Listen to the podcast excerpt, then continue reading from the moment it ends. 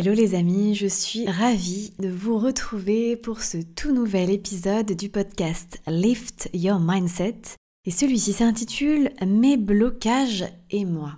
Pour commencer, j'aimerais vous parler d'un livre, Le Procès, qui met en scène l'absurdité de l'existence et Kafka nous propose une longue parabole.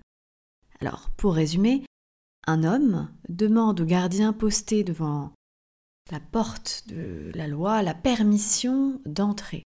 C'est possible, répond la sentinelle, mais pas maintenant. Si cela t'attire tellement, essaye donc d'entrer malgré ma défense, mais retiens ceci, je suis puissant.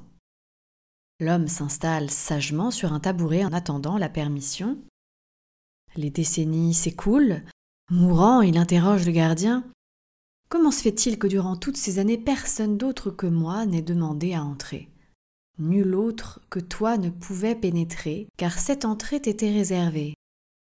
Maintenant, je m'en vais et je ferme la porte, lui répond le gardien. Beaucoup d'entre nous peuvent se reconnaître dans ce personnage qui se condamne à rester à côté de sa vie. Comme le gardien, la vie ne nous dit jamais clairement non. Et il nous appartient parfois de forcer la porte de notre destin. Et oui, alors après cette belle parabole, je veux vraiment vous parler des blocages. Et ces gros pavés qui sont parfois auto-bloquants dans notre propre vie. Et pour cela, je vais vous décrire différents scénarios, différentes scènes. Et enfin, vous mettre au travail pour savoir, eh bien, vous, où est-ce que vous en êtes avec vos blocages. Et pour démarrer, j'aimerais vous parler de la peur. Bien des peurs, pas n'importe lesquelles, la peur du changement, la peur de l'inconnu. On dit un tien vaut mieux que deux tu l'auras. Et oui, parce que entreprendre une démarche de changement, c'est affronter l'inconnu à nouveau. C'est prendre le risque de perdre ses sécurités, de contrarier son entourage, de modifier ses conditions de vie et bien sûr, bien sûr d'échouer dans cette démarche. Alors autant de choses qui font reculer avant même de faire un point objectif sur les avantages et les inconvénients de cette tentative qui nous dirait qu'au pire l'échec nous renverra dans notre situation initiale et au mieux on risque d'être plus heureux. Quelques exemples pour cela. Déjà me vient cette pensée, cette sorte de citation « Fait est mieux que parfait ». Il y a plein de raisons pour lesquelles fait est mieux que parfait. Que ce soit pour l'estime de soi, avoir tout un tas de projets, c'est génial, mais ne pas finir un projet que l'on commence, bien c'est frustrant, ça mène à un manque de résultats, et puis surtout un manque de confiance en nous. Parce que lentement, on va se mettre à, à arrêter en fait d'accomplir certaines choses par manque de motivation. Puisque dès que vous accomplissez un nouveau projet, dès que vous allez jusqu'au bout d'un projet, vous voyez les, les résultats, vous récoltez les fruits. Et donc ces vecteurs de motivation, ces vecteurs d'entreprendre de nouveaux projets, de franchir de nouvelles étapes, d'aller plus vite, plus loin, et j'ai envie de dire mieux. Parce que oui, je pense qu'il est important d'être indulgent avec soi-même puisque rien n'est parfait.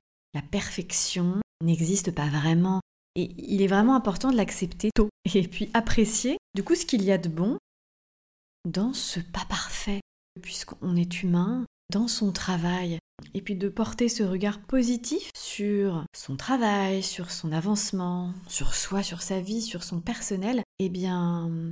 Au final, plus vous allez l'observer, plus vous allez vous observer, bien plus vous allez être vous, authentique, vrai. Donc c'est ok de ne pas avoir forcément la reconnaissance que vous méritez au début de votre travail.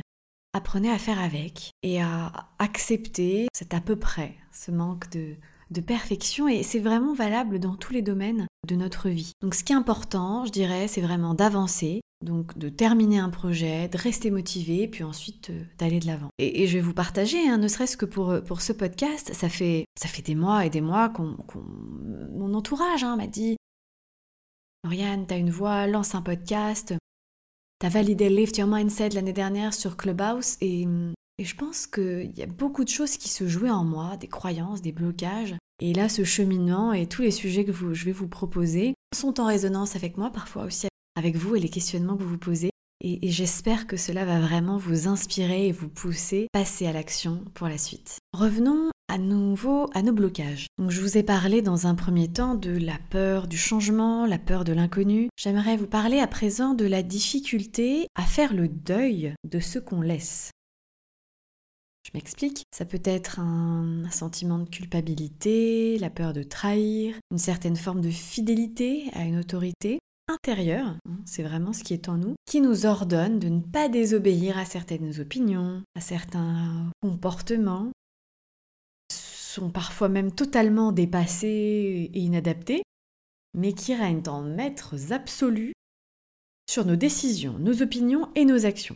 Ce sont en quelque sorte des programmes, c'est vraiment des programmes qu'on a intériorisés à partir de messages directs ou indirects que nous ont transmis nos parents, nos professeurs, nos aînés, nos tons, tantes, oncles, amis, que sais-je, et auxquels notre inconscient continue de se soumettre automatiquement, et ce parfois même contre toute logique, alors même que notre conscient hurle, hurle leur inutilité, leur côté néfaste. Je, je dis souvent à, à mes clientes et mes clients que la prise de conscience, finalement, de ce qui nous bloque, c'est vraiment cinquante pour cent du travail qui est fait.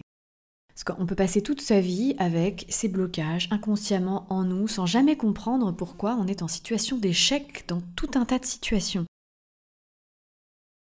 Et également, pourquoi on est dans, dans tout un tas de situations de réussite. Et l'idée, c'est vraiment de prendre conscience de ce qui fonctionne chez nous, de ce qui ne fonctionne pas, pour transformer eh bien, ces blocages en vraiment euh, programme de réussite. Je vais vous parler à présent d'autres peurs. La peur de perdre son groupe, que j'appelle d'identification, d'appartenance, en gros de ne plus se faire aimer.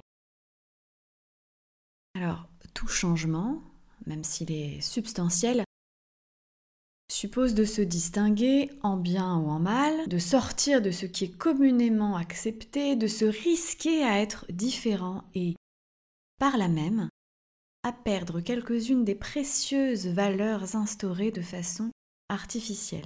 Et oui, il est possible que disparaisse la fausse affection de ceux qui nous aiment peu ou point, et le fragile prestige obtenu en s'obstinant à grande peine à suivre une mode passagère.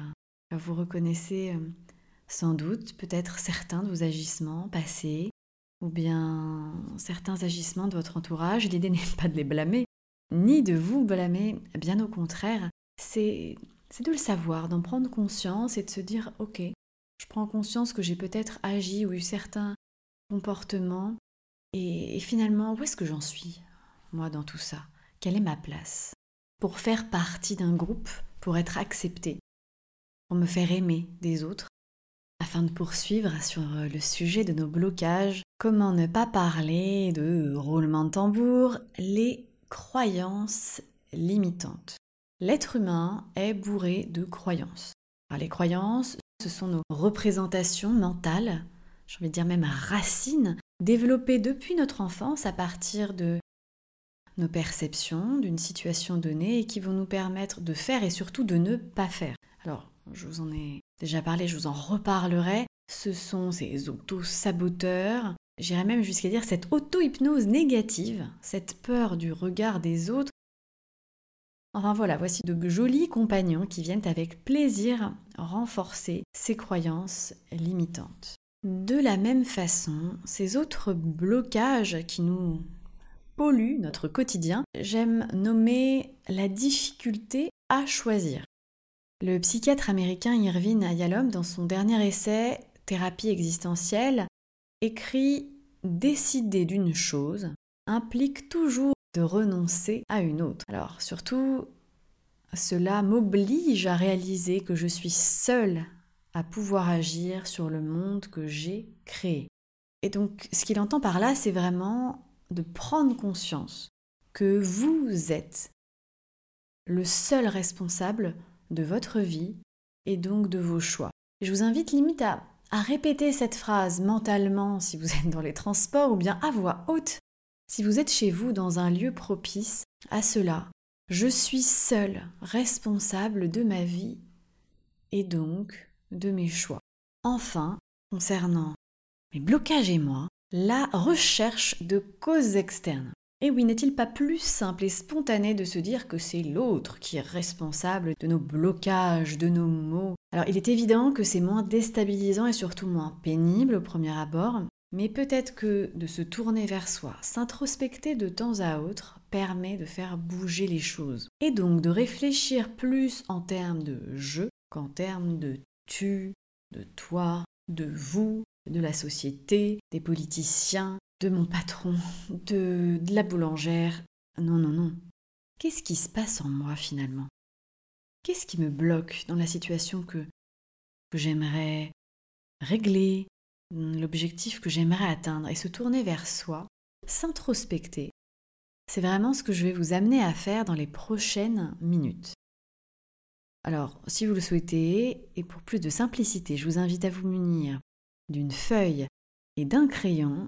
Et c'est parti.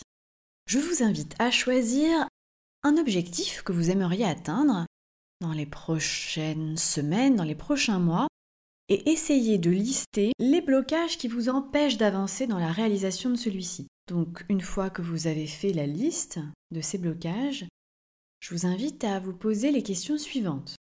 Avez-vous des moyens pour dépasser certains de ces blocages?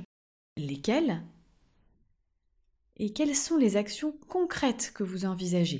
Et enfin, quel délai pensez-vous devoir vous accorder pour y arriver? Donc c'est vraiment, on est sur des moyens, des actions concrètes et le délai. Vraiment un objectif, je vous le rappelle, c'est fixé dans le temps. Pour continuer, je vous invite à identifier trois personnes qui ont réussi à atteindre un objectif identique ou similaire au vôtre. Alors écrivez leur nom, écrivez ce que ces personnes ont mis en place pour y arriver, ce qu'elles ont comme atout, comment pouvez-vous faire pour côtoyer davantage ces personnes, pour vous imprégner de leur, leur état d'esprit, de leur mindset, et tendre plus facilement à adhérer à ce groupe avec ce mindset, avec cet état d'esprit qui est, je l'imagine, en développement, petit clin d'œil. Ensuite, il sera intéressant de vous poser les questions suivantes. À travers cet objectif, vous autorisez-vous à éventuellement échouer? Également, qu'est-ce qui vous permettra de rebondir en cas d'échec? Et comment rebondirez-vous? Pour conclure, n'oubliez jamais que vous êtes de belles personnes en perpétuelle réalisation. Alors soyez fiers de vos efforts et sachez les récompenser. Félicitez-vous chaque jour. Faites preuve de gratitude et de bienveillance envers vous afin de faire preuve de gratitude et de bienveillance envers les autres et le monde qui vous entoure. J'espère que cet épisode sur les blocages vous a plu. Je vous dis à très bientôt pour un prochain épisode. Ciao!